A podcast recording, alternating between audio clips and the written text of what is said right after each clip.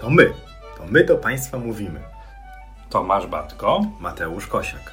My jesteśmy lekarzami, twórcami portalu eduson.pl I postanowiliśmy trochę urozmaicić portal eduson.pl i zamieścić na nim podcasty.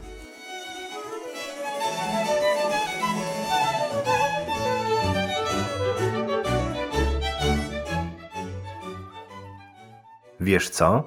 Hmm? Państwo nie wiecie, co ja mam przed sobą, co leży na moim biurku. Strach się bać, co to za niespodziankę możesz mieć, ukrytą nieco przed nami. Więc uwaga, odkrywam, na moim biurku leży, uwaga, uwaga, rozporządzenie ministra zdrowia z 13 czerwca 2023 roku. Uwaga, uwaga, uwaga, w sprawie umiejętności zawodowych lekarzy i lekarzy dentystów. Hmm. Posądzałbym normalnie człowieka, który tego typu rzeczy trzyma na biurku, że zmienił fach. Ale wiem, że ty nadal pracujesz w swoim zawodzie, a też zdaję sobie sprawę z tego, że dokument, który masz przed sobą na biurku, choć wszedł w życie po cichu, bo już wszedł z dniem 8 lipca w życie, może, oby nie, do góry nogami wywrócić cały rozwój ultrasonografii w Polsce. Może ja Państwu opowiem o tym rozporządzeniu, jak ono wygląda.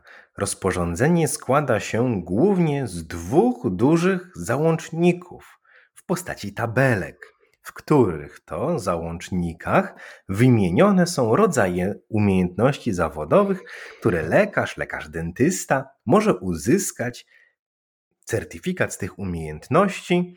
One są nazwane, one mają swoje kody, to jest w pierwszej tabelce, a w drugiej tabelce, bardziej szczegółowo, jest napisane, jaki lekarz, z jaką specjalizacją może się o te umiejętności ubiegać.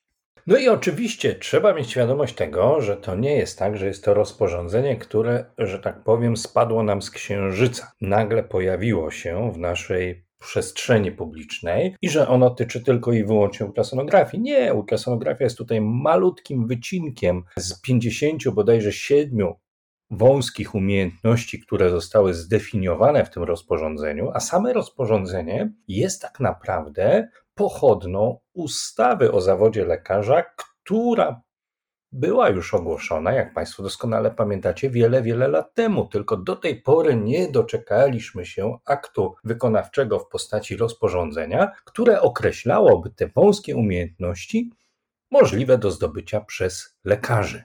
I teraz, pozostając w temacie naszych wakacyjnych podcastów, kontrowersji ultrasonograficznych. Na czym te kontrowersje będą polegały?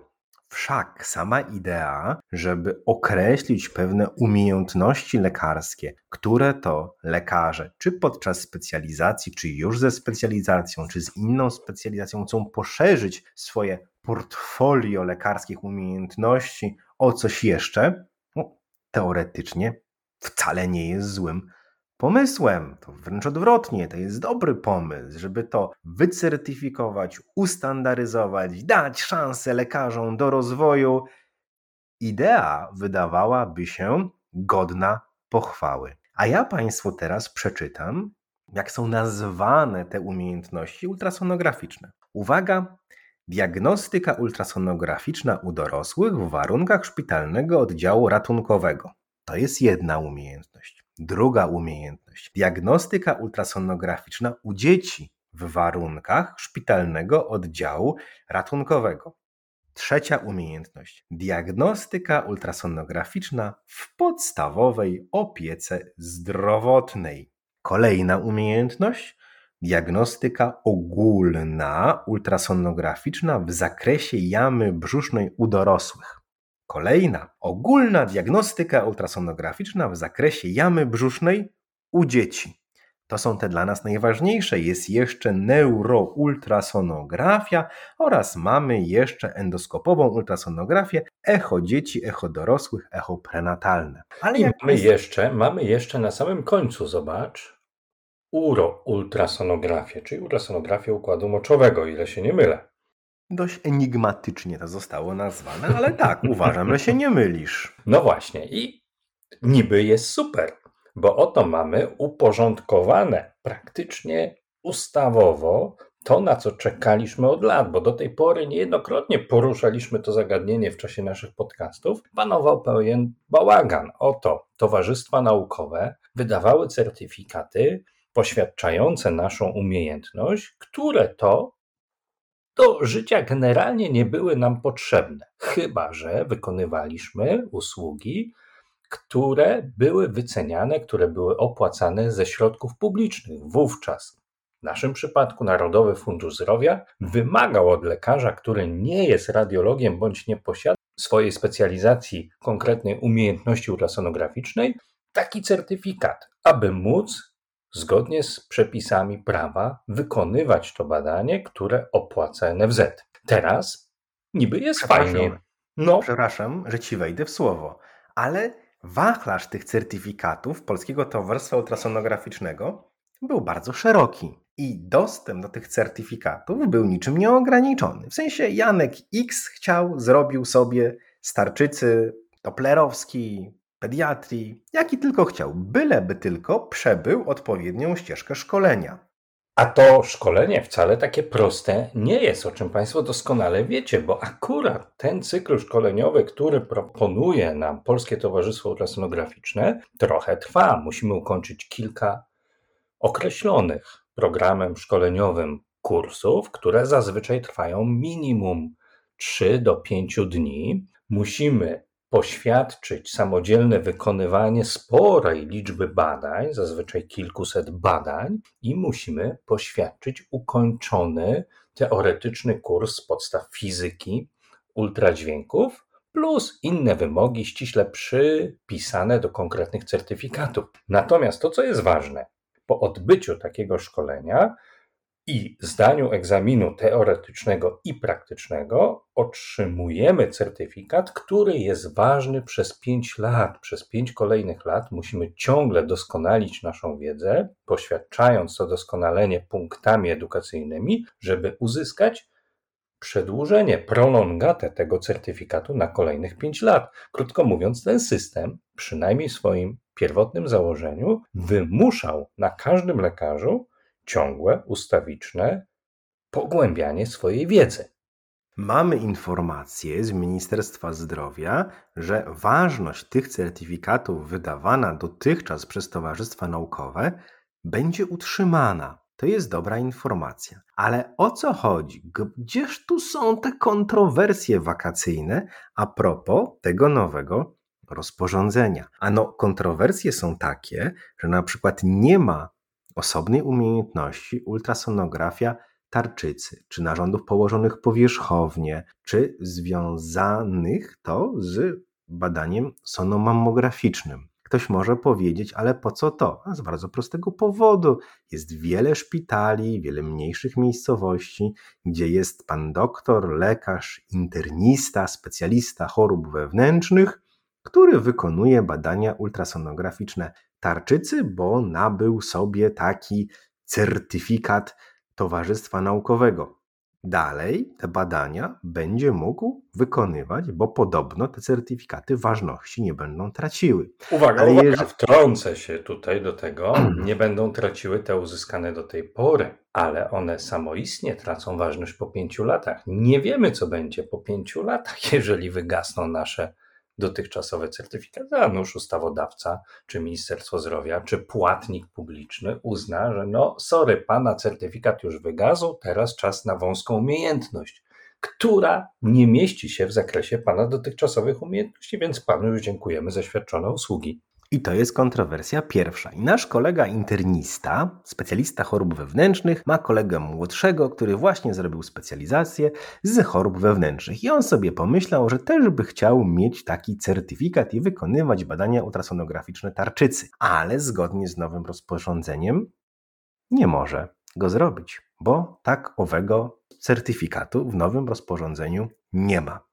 No tak, nie ma tej umiejętności. Można sobie nadal pewnie uzyskać certyfikat danego towarzystwa naukowego, ale nie wiemy, jak do tego podejdzie płatnik publiczny, bo może powiedzieć sorry, ale pan nie ma wąskiej umiejętności, która pozwala wycenić Pana usługę, czy za nią wprost zapłacić. To jest bardzo ważne, co powiedziałeś nam teraz, że tak naprawdę wiele, wiele, wiele, wiele usług, które do tej pory świadczyło wielu lekarzy nie będących radiologami bądź nie posiadających umiejętności w zakresie własnej specjalizacji, być może utraci możliwość wykonywania tych badań w publicznej służbie zdrowia. I tak naprawdę nie wiadomo, co dalej.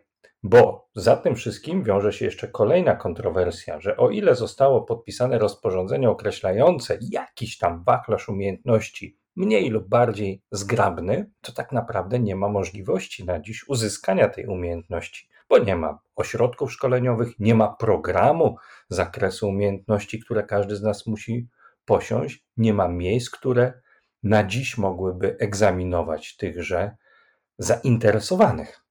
Czyli wstajesz rano, masz ideę, że chciałbyś zdobyć sobie taki certyfikat umiejętności, chciałbyś być na bieżąco, na czasie, być jednym z pierwszych. No i tu pojawia się problem, bo nikt nie wie, nie ma takiej informacji, co powinno się znaleźć w certyfikacie diagnostyka w podstawowej opiece zdrowotnej. Czy tam powinna być tarczyca?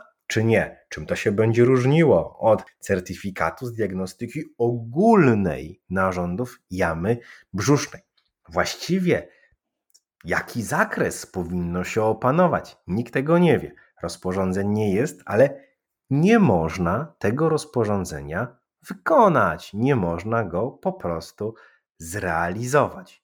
My powiemy więcej, my trochę uchylimy rąbka tajemnicy, dlatego że zaangażowaliśmy się w pewien sposób jako strona społeczna w podsyłaniu pewnych informacji ustawodawcy na takiej zasadzie, że utrzymanie takiego brzmienia pewnych sformułowań de facto w zakresie publicznej ochrony zdrowia ograniczy pacjentom dostęp do niektórych badań, przykład badanie USG tarczycy, gdyż zgodnie z tym rozporządzeniem cały ciężar tych badań w ramach finansowania ze środków publicznych będzie spoczywał na radiologach i endokrynologach. I otrzymaliśmy nawet taką informację z Ministerstwa Zdrowia, że badanie USG tarczycy czy gruczołów piersiowych wymaga wiedzy i ukierunkowanego specjalistycznego szkolenia i nie ma uzasadnienia włączania do certyfikacji tej umiejętności innych lekarzy specjalistów czy lekarzy bez specjalizacji niż lekarze leczący dane jednostki chorobowe.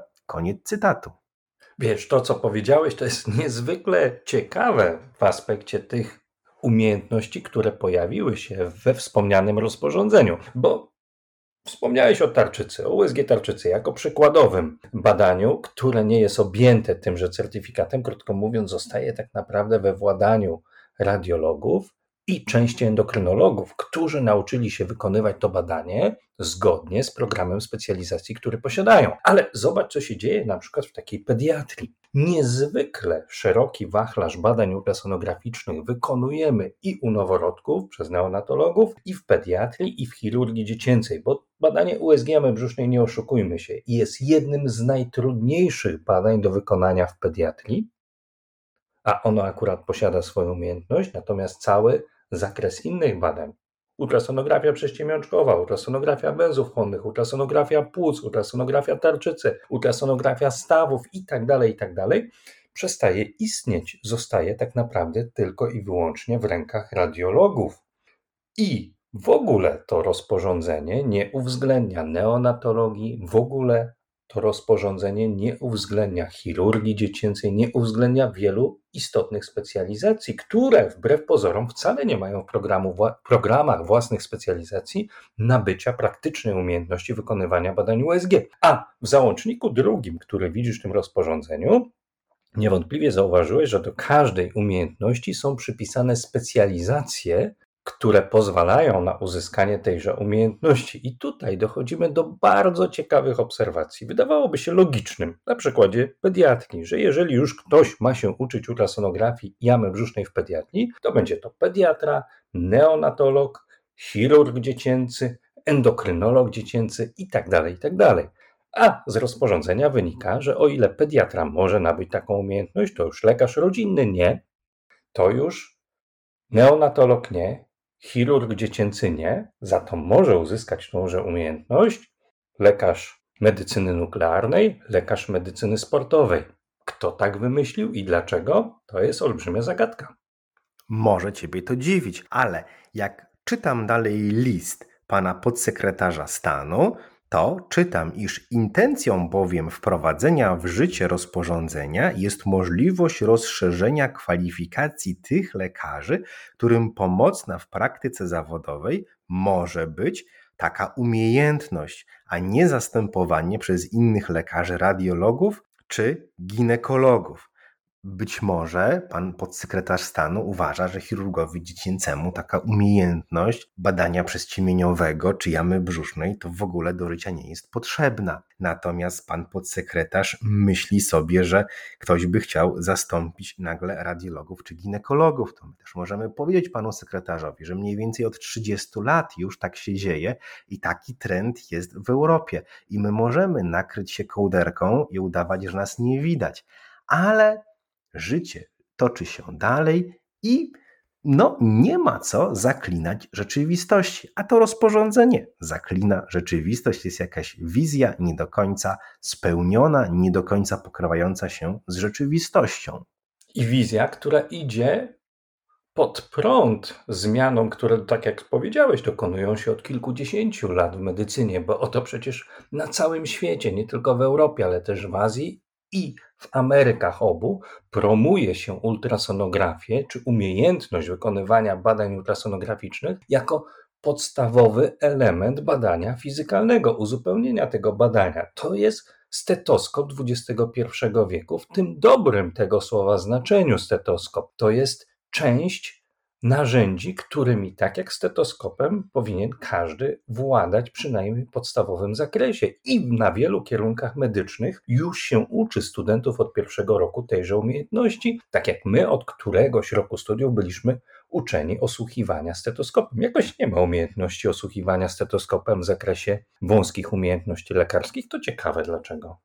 Ja sobie myślę, tak czy owak, mamy do czynienia z dużym bublem legislacyjnym, nazwijmy rzecz po imieniu. W zakresie usług komercyjnych świadczonych na terenie Rzeczypospolitej Polskiej prawdopodobnie nic się nie zmieni, bo rynek tego, kto umie, kto nie umie, kto robi dobrze, kto robi lepiej i najlepiej, doskonale zweryfikuje. Ale obawiam się, że tak naprawdę najbardziej poszkodowani tym rozporządzeniem będą pacjenci chcący skorzystać z profesjonalnie wykonanego badania ultrasonograficznego w ramach środków publicznych Narodowego Funduszu Zdrowia, albowiem nie jest to możliwe, żeby radiolodzy, robiąc USG tarczycy, zapewnili wszystkie potrzeby naszych pacjentów. Tylko przykład.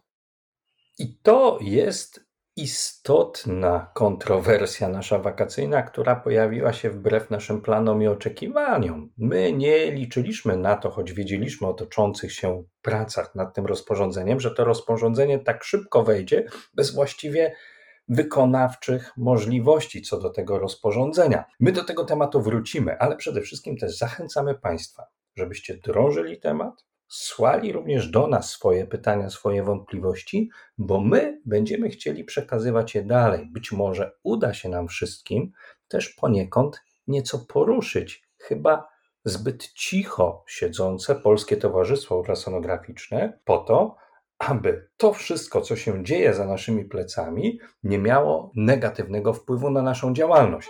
A do tego tematu wrócimy w kolejnym naszym podcaście, do którego już Państwa zachęcamy. Zgadzam się z przedmówcą. Do usłyszenia. Do usłyszenia.